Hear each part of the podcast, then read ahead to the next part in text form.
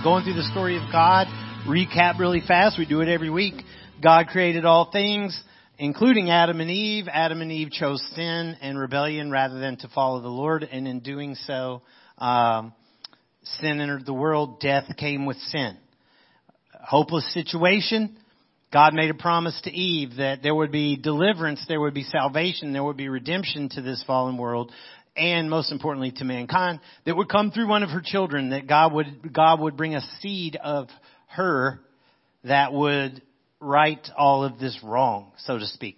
So begins the story of God. All of that is in the first three chapters of the book. And then the entire rest of the book is focused on that seed, that child, that promise.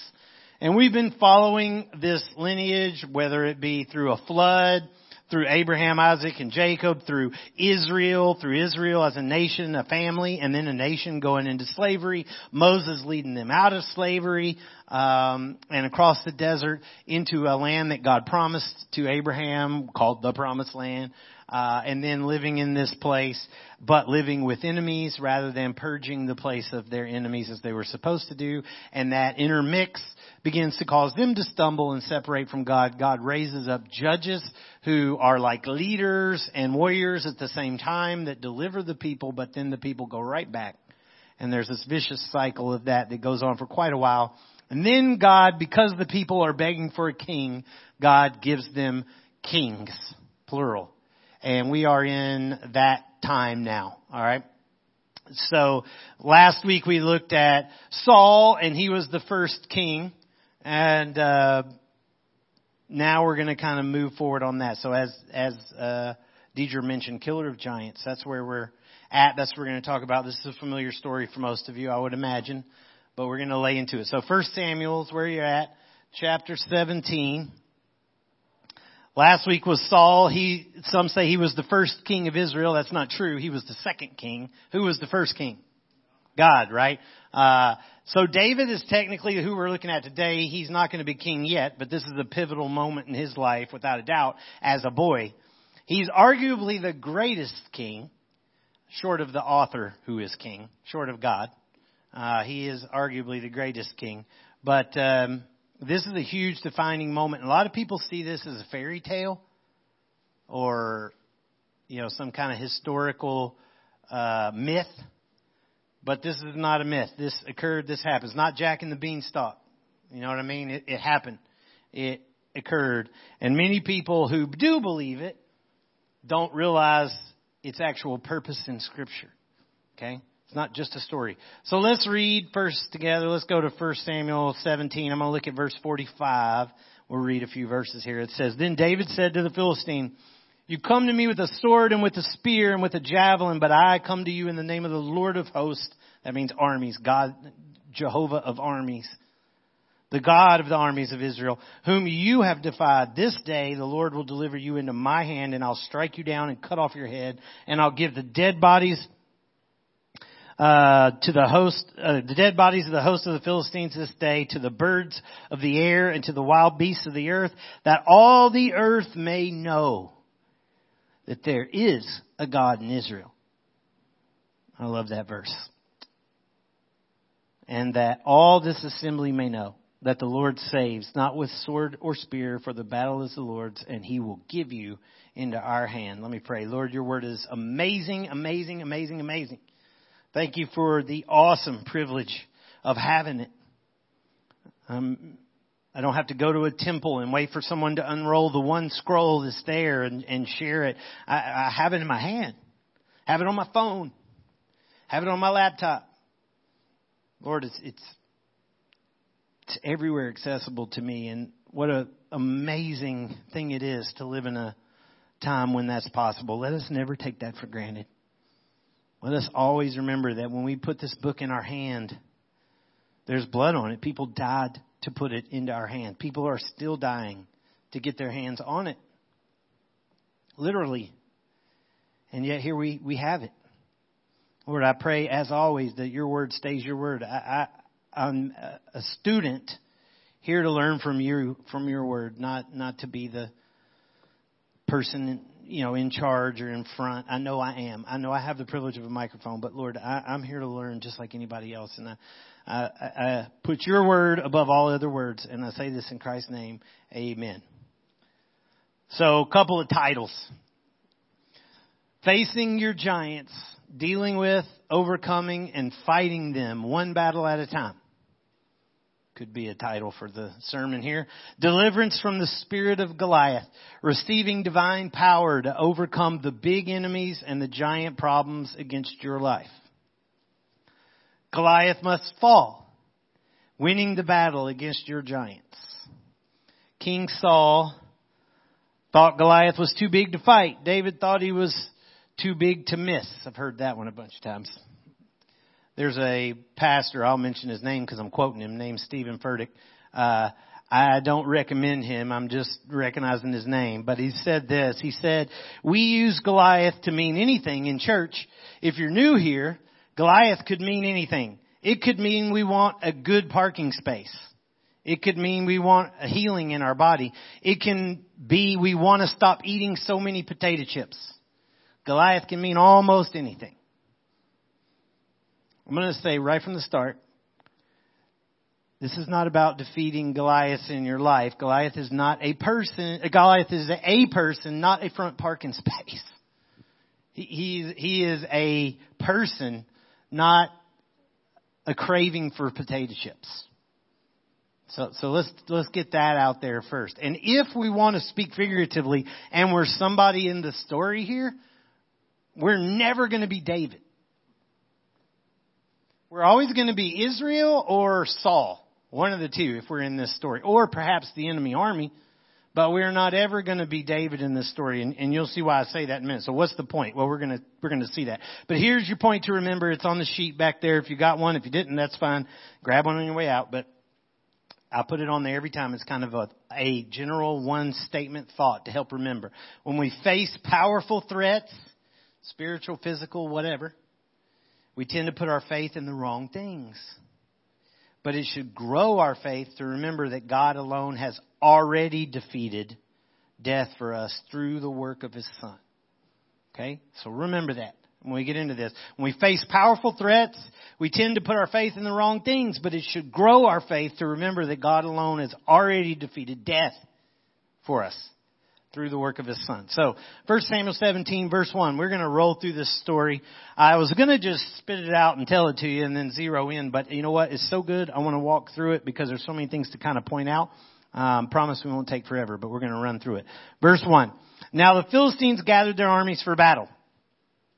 And they were gathered at Socoh, which belongs to Judah, and encamped between Socoh and Ezekah in Ephes Dammim. Y'all are glad y'all don't have to read all these, aren't you? And Saul and the men of Israel were gathered and encamped in the valley of Elah and drew up in lines of battle against the Philistines. And the Philistines stood on the mountain on one side and Israel stood on the mountain on the other side, and the valley was between them. I've been and stood, Molly and I both have, in this valley. It still exists to this day. So I got some pictures of it. That's it. So you see a mountain on your left and a mountain on your right. That's where this occurred. This is not a fairy tale. It happened. That's the hill on the left. Now, before you go on, you'll see in a second. You can't see it here, but there is a dry creek bed that goes right along the foot of that mountain. That's pretty much believed to be where these stones come from that David picks up that we'll read in a minute. So that's where the armies of Israel were. That hill right there was the armies of the Philistines, and they were battling in the middle. There's that little dry creek bed. So I got 5 smooth stones at home that I pulled out of there. So anyway, I'm not doing all that I'm doing that. I want you to see the pictures because I want you to know this happened. These places exist. So even though I'm struggling over these names and these words right here, those are actual names of actual places. Okay? So it says in verse 4, and there came out from the camp of the Philistines, a champion named Goliath of Gath, whose height was 6 cubits and a span. That means about 9 feet. Is that ridiculous? Well, I got this guy, who you probably know, tallest man that lived. I know I heard today that you got background with him. I forget how tall he is, but he's over 8. So 9 is not ridiculous. 9 is not ridiculous. We're not talking about some horror movie with like this big, boiling skin and jagged teeth and drool and junk. It was just a dude, but a very large dude. And keep in mind that to the people of the Jews, just frankly, were they're typically shorter. So you're talking about the average man then was probably 5 feet, and then you have this dude. Except unlike him, who generations and generations later is more cumbersome. This man was a warrior, so he was able to fight and quite a warrior. So he was imposing, to say the least, to look at the guy. So again, I show you the pictures just so you understand these things happened. This person exists. It's not a J.R. Tolkien story. Okay. So verse 5. He had a helmet of bronze on his head, and he was armed with a coat of mail, like the knights wore in the Middle Ages, that kind of thing. And the weight of the coat was 5,000 shekels of bronze. He had a bronze armor on his legs and a javelin of bronze slung between his shoulders. So over his back, he's got a big javelin strung across his back. The shaft of his spear was like that of a weaver's beam, and his head weighed about 600. The spear's head weighed 600 shekels of iron. I'm not trying to break into all this. You get the point. It's big. It's heavy. It's large. And his shield bearer went before him. Boy, what a tough job that must have been. You know what I mean? To carry however big his shield was. That could not have been a fun job. Verse 8. He stood and shouted at the armies of Israel. Why have you come out to draw up for battle? Why are you all here? Am I not a Philistine? And are you not servants of Saul? Notice he points that out. You're not servants of Saul. The answer to that should have been no. They're not servants of Saul. Who are they servants of? God, right? But no. Choose a man for yourselves and let him, the man, come down to me. You know what? It's Israel's own fault that this man has no fear of them. He's only facing men. And he's a bigger man, And they're following, serving, and standing behind a man. And the man that they chose to be their king here, when they rejected the king they already had, we talked about that. Who's Goliath really addressing here, by the way? Remember what it said about Saul in 1 Samuel 9, back in verse 2? The last part of the verse, it says, from Saul's shoulders upward, he was what? Taller than any man. So who is it that Goliath is really calling out here? He's calling out their king. He's calling out the tall one that stands out above everybody else. Didn't he say, are y'all not servants of Saul? Send him out here. We don't all have to kill each other. Let's just do this. Just the two of us. Winner take all. I feel like we're like this, though, a lot of times. I know I get that way. We toss God out of things, and then we start to face extreme circumstances, and we wonder how in the world we got here in the first place. And more importantly, we wonder why our own plans suddenly aren't working. Didn't they choose Saul to be king? Why is he standing here? Why is he not going out there? Why is our plan not? Well, we got the biggest king we got the tall king. Why didn't he do anything? And notice Goliath says, "Let him come down to me." Remember, I just showed you a picture. The armies were on the hilltops. But he's saying, come down. So where is Goliath? He's walked down into the valley and right up to them. This is huge because he's in a vulnerable position. He's standing in the low ground. In battle, that's the worst place to be. So he has zero fear or intimidation or whatever. He's clearly not afraid. He is in a vulnerable position in front of this whole army. He's just one dude, and he's just standing there screaming at him. Verse 9. Goliath continuing, if he's able to fight with me and kill me, just straight mocking, then we'll be your servants. But if I prevail against him and kill him, then you shall be our servants and serve us, or slaves. That's what that means. You'll be our slaves. And the Philistine said, I defy the ranks of Israel this day. Give me a man that we may fight each other and settle this thing. Man, what a mouth on this dude. Verse 11, when Saul and all Israel Saul's part of all Israel, but we're pointing out here Saul too. When Saul and all Israel heard these words, they're just words. They're just words at the moment. But when he heard the words of the Philistine, they were dismayed and what? Greatly afraid, man. Trembling in their boots. They got nothing to say back, and nobody will go. Nothing to say back, and nobody will go. Verse 12. Now David was the son of an Ephrathite of Bethlehem in Judah named Jesse, who had 8 sons. Now we've already looked at this because remember Samuel had come and anointed him to be king. In the days of Saul, the man was already old and advanced in years. Jesse, his dad. The 3 oldest sons of Jesse had followed Saul to battle. So David's 3 older brothers are there on this hilltop. And the names of his 3 sons who went to the battle were Eliab, the firstborn, and the next to him, Abinadab, and the third was Shammah. David was the youngest. The 3 eldest followed Saul. But David went back and forth from Saul to feed his father's sheep at Bethlehem. So David is going back and forth from Bethlehem to serving Saul. And now the battles have happened, so he's going back and forth from that. Verse 16, meanwhile, for 40 days, the Philistine came forward and took his stand morning and evening. 40 days of this. It's not made up. How long are you going to stand there and look like an idiot? 40 days. And Jesse said to David, his son, take for your brothers an ephah of this parched grain, these 10 loaves, carry them quickly to the camp of your brothers. In order to take food for your brothers over to the camp, they didn't have like necessarily cooks in a grub line. So families are supplying food and stuff to soldiers who are defending the land.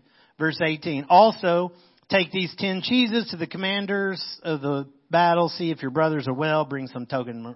Come back and give me a report. Verse 19, now. Saul and they and all the men of Israel were in the valley of Elah fighting with the Philistines. They're not actually fighting, are they? They're fighting spiritually, maybe, but there's really nothing they're doing. They're really just lined up to fight, but nothing's happening. And David rose early in the morning and left the sheep with the keeper and took the provisions and went as Jesse had commanded.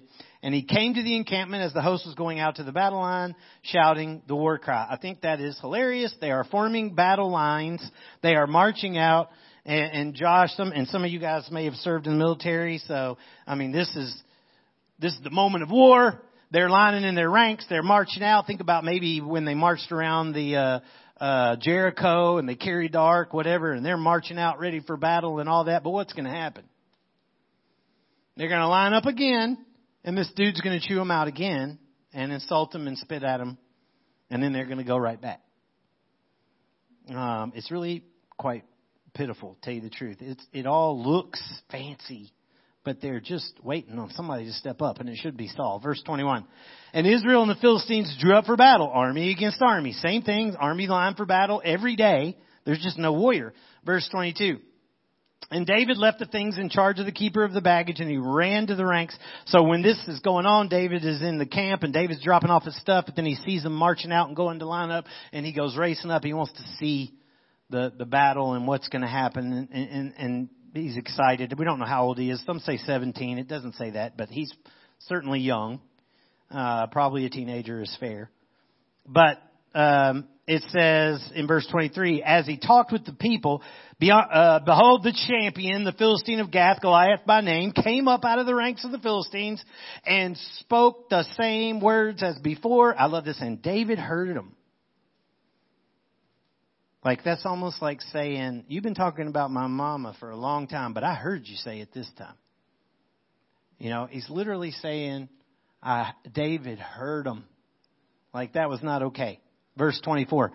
All the men. So you got David, now you got all the men. All the men of Israel, when they saw the man. So we've gone from the words to now just seeing him. Now just seeing the guy. They fled from him and were much afraid. So immediately, here we go again. As soon as they see him come out, he's still here. And they take off, terrified. And really, the words there are terror driven. They are literally terrified. This man has them so defeated. Verse 25. And the men of Israel said, have you seen this guy? He just keeps coming up. Surely he has come up to defy Israel. Now what just changed? Remember he said before, come down to me. Now they're saying he's come up. So this guy is walking now right up into their midst. Like he's gone from being on a hilltop to being right in the middle, calling them down, to now walking right up into their face. 40 days has passed. I mean, he's gotten out of where he's walking right into their faces. Listen to me. When you tolerate sin, it will walk right into your camp. When you tolerate sin, it will walk right in your camp. It might seem like it's a long way away at first. It might get a little bit closer. But I'm telling you, if you don't deal with it, it'll walk right into your camp. And the king will enrich the man who kills him with great riches and will give him his daughter. What would that make the person if they marry the daughter of a king? You know, prince. I mean, they're entitled to the throne. And make his father's house free in Israel. That means tax free. So you're free. If you'll go deal with this, how big a coward is Saul? If you'll go deal with this guy for me, you can have you'd be tax free. Not just you, but your father's house. That means your family name will never pay taxes, and you'll be king one day because you're going to marry the daughter of a king. And David said to the men who stood by him, I love this. What shall be done for the man who kills this Philistine? Takes what translation? What? What am I hearing? What did I just hear? That's what he's saying. What did I just hear? Say what? What's going to be done for the person who kills this guy and takes away this reproach? Reproach is disgrace or shame from Israel. What do I get for taking this guy out? Just this dude? Just this guy? I love this.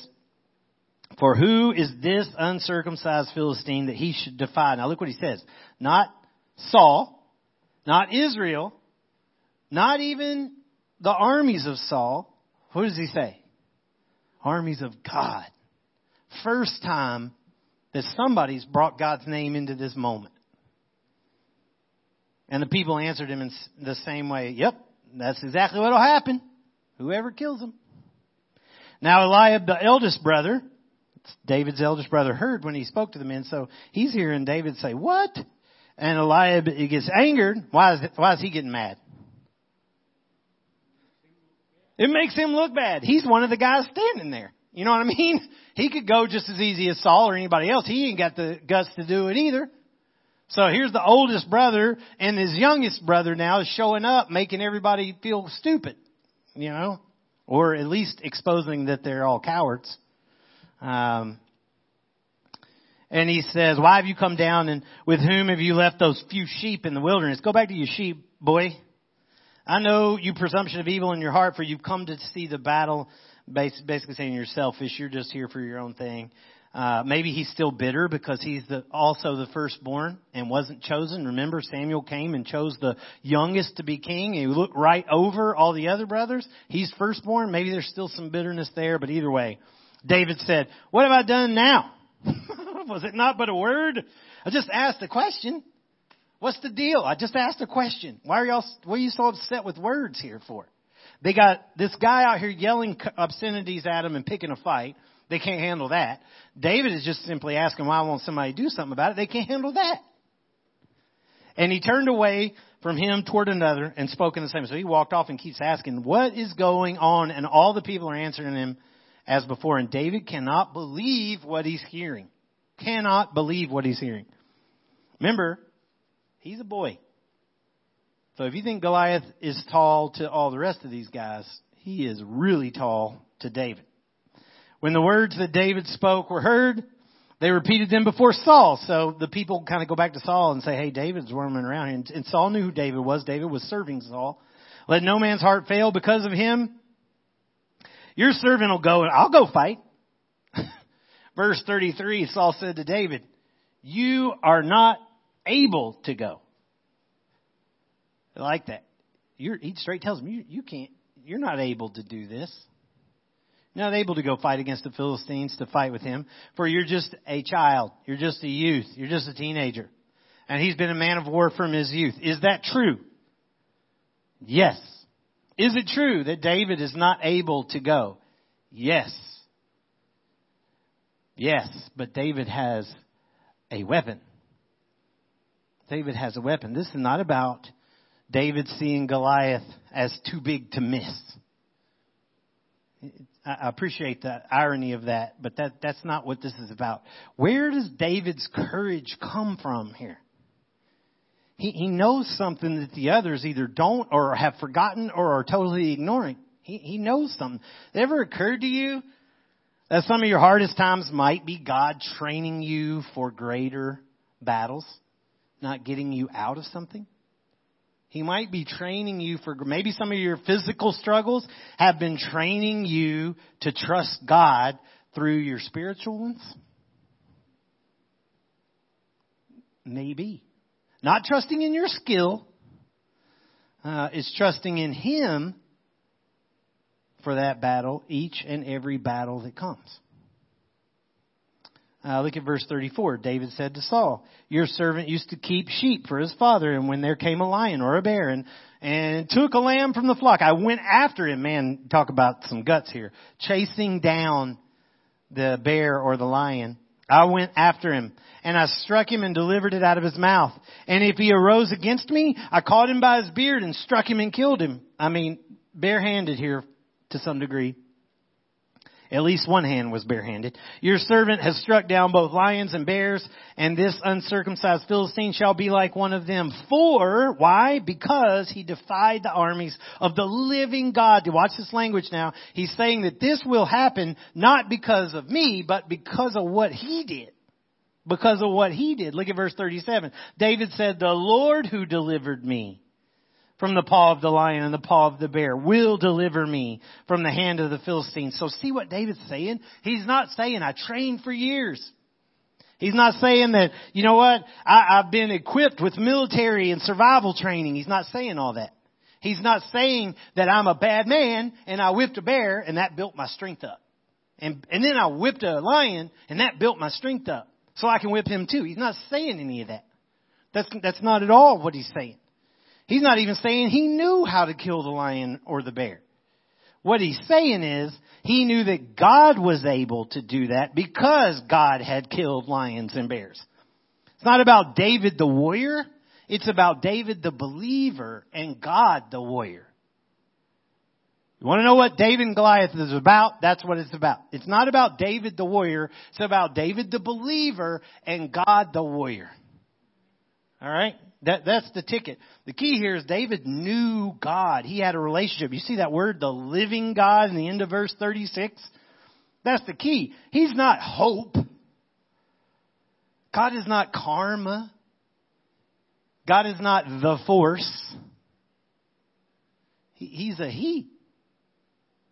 He's alive. He's involved. He knows. He sees. He hears. Like, he's a he, and therefore he is able. And David knows this. We used to tour back years ago when I was in the band. We toured with this other band called Disciple, who's still out there doing it. They're pretty big in the Christian rock world. But they had an album forever ago called My Daddy Can Whip Your Daddy. Silly, but that's kind of the idea here, that David knows who his father is. You know, and there's no doubt whatsoever of what's going on and what's happening here. And verse 37 says, Saul said to David, go and the Lord be with you. That's amazing. Such an act of cowardice. Go and may God be with you is a spiritual cliche, to say the least. Man, may the Lord bring you peace and grant your way. Verse 38, then Saul clothed David with his armor. He tries to put all this on. It doesn't fit. It's not going to work. Obviously not, because Saul is much bigger than David. And so David doesn't even try. He hasn't even tried to use them. He throws them off. Remember, Saul's taller than everybody else anyway. Of course, they don't fit. And David would have known it because, get this, in 1 Samuel 16:21, it tells us that David came to Saul and entered his service, and Saul loved him, and he became his armor bearer. So David is actually the armor bearer for Saul. So David would have full well known that that armor was never going to fit him. Verse 40, then he took his staff in his hand and he chose 5 smooth stones from the brook and put them in his shepherd's pouch, and his sling was in his hand, and he approached the Philistine. The staff here, by the way, it's not a shepherd's staff. I've heard a lot of talk about that. It's not that. It's not the word. It's the word rod. So if you know Psalm 23, right? Most of us do, I believe. Even though I walk through the valley of the shadow of death, I will fear no evil, for you are with me. Your rod and your staff. Your rod and your staff, they comfort me. There's 2 different things there. So back over here, he's not talking about a staff like a shepherd's staff. He's talking about a rod. It's a weapon of war, a club, maybe we might say. It would have been something he would have used to defeat a lion or to defeat a bear or whatever else. It was a weapon of a shepherd, but it was a weapon. Verse 41. And the Philistine moved forward and came near David with his shield bearer in front of him. And when the Philistine looked and saw David, he disdained him, despised him, because he was just a kid, ruddy and handsome in appearance, even a decently good-looking kid, which is even more annoying. He doesn't look like a warrior at all. And the Philistine said to David, am I a dog that you come to me with sticks? A little boy with a stick in his hand. Now he's just fire hot mad. I've been 40 days trying to pick a fight with you every way I can, and now you're going to send a little kid out here with a stick. And Philistine cursed David by his gods, so he isn't afraid to employ his gods here. And always know there's spiritual forces going on. This is a spiritual battle as much as it is a physical battle, I promise you. The Philistine said to David, come to me and I'll give your flesh to the birds of the air and to the beasts of the field. And then David said to the Philistine, you come to me with a sword and a spear and a javelin, but I come to you in the name of the Lord of hosts, the God of the armies of Israel, whom you have defied. I love this. David immediately brings God into the moment. Immediately, purposefully brings God into the moment. And he's aligning God's name, God's reputation, as that which has been assaulted and threatened. You see that?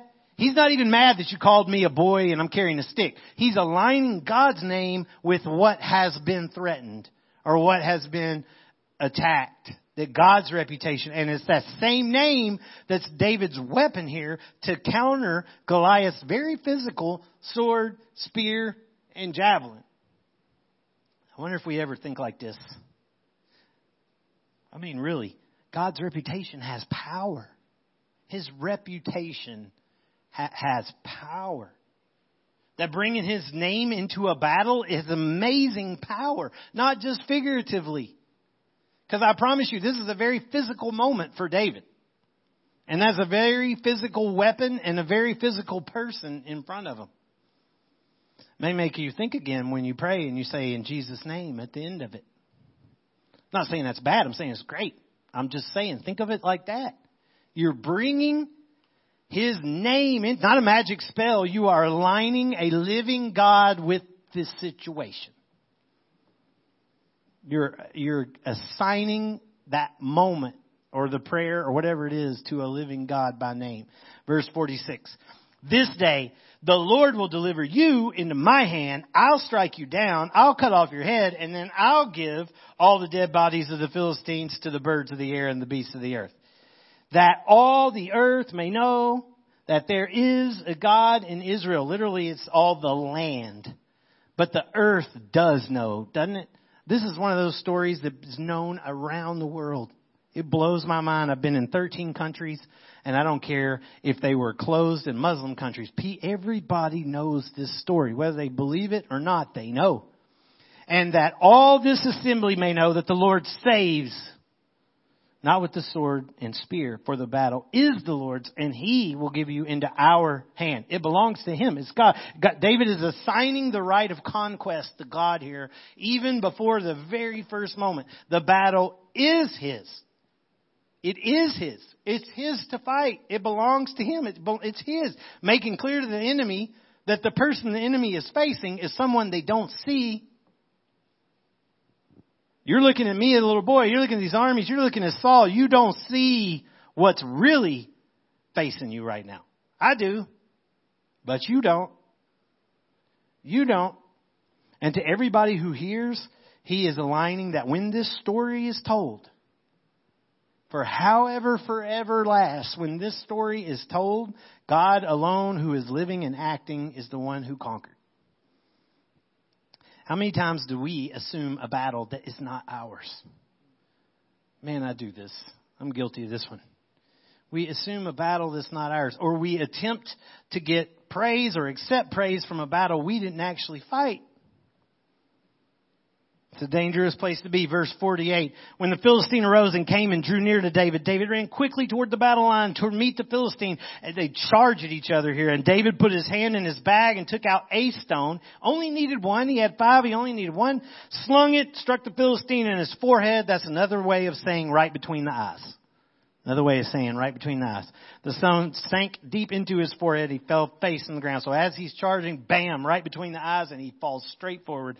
It says prostrate, which I actually think is almost in a position of submission.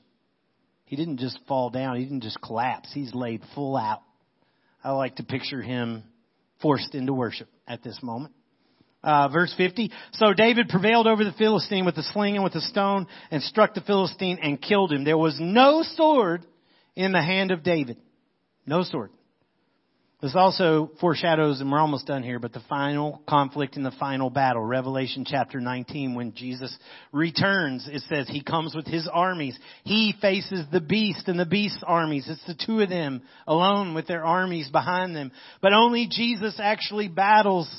He's the one who goes out and faces them. The armies come afterwards.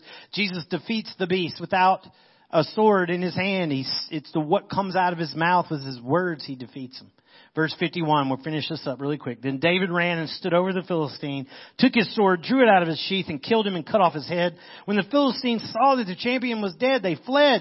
Of course they did. And the men of Israel now suddenly got all kinds of, hype. They rose up, they shout, they chased them down. I'm not going to read all that. Verse 53, the people of Israel came back from chasing the Philistines, plundered their camp. David took that of the Philistine and brought it to Jerusalem, and then he put his armor in his tent. Some believe that he buried that head in the ground, and that Golgotha, which the word means skull, place of the skull where Jesus was crucified, was where he buried that skull, Golgotha. Some believe that. So when Jesus, some go so far as to say Jesus' cross was on that skull in the ground. Don't know that to be true, but interesting to think about. God here defeats the champion, but don't miss the fact that he gives the battle into the hand of his people. Champion's defeated, but the war ain't over. You know what I'm saying? David remembered something these other guys had forgotten. Exodus 14:13. We read it way back when they were coming out. And they stood at the sea, and there was no hope. Moses said to the people, fear not, stand firm. See the salvation of the Lord, which he will work for you today. For the Egyptians whom you see today, you shall never see again. The Lord will fight for you. You have only to be silent. Perhaps David remembered that. David inspired others to fight giants, and we won't look at it. You can look at it in your own time in 1 Chronicles 20, verse 5, and 2 Samuel 21, 15 to 22. There are other giants. Goliath had brothers, and some of David's men killed those others. Perhaps David had five stones because he had one for each brother. Maybe they were all five there. I don't know. So, what does this mean for us? Well, sin is Goliath and death is his army. You want to know what the picture is here?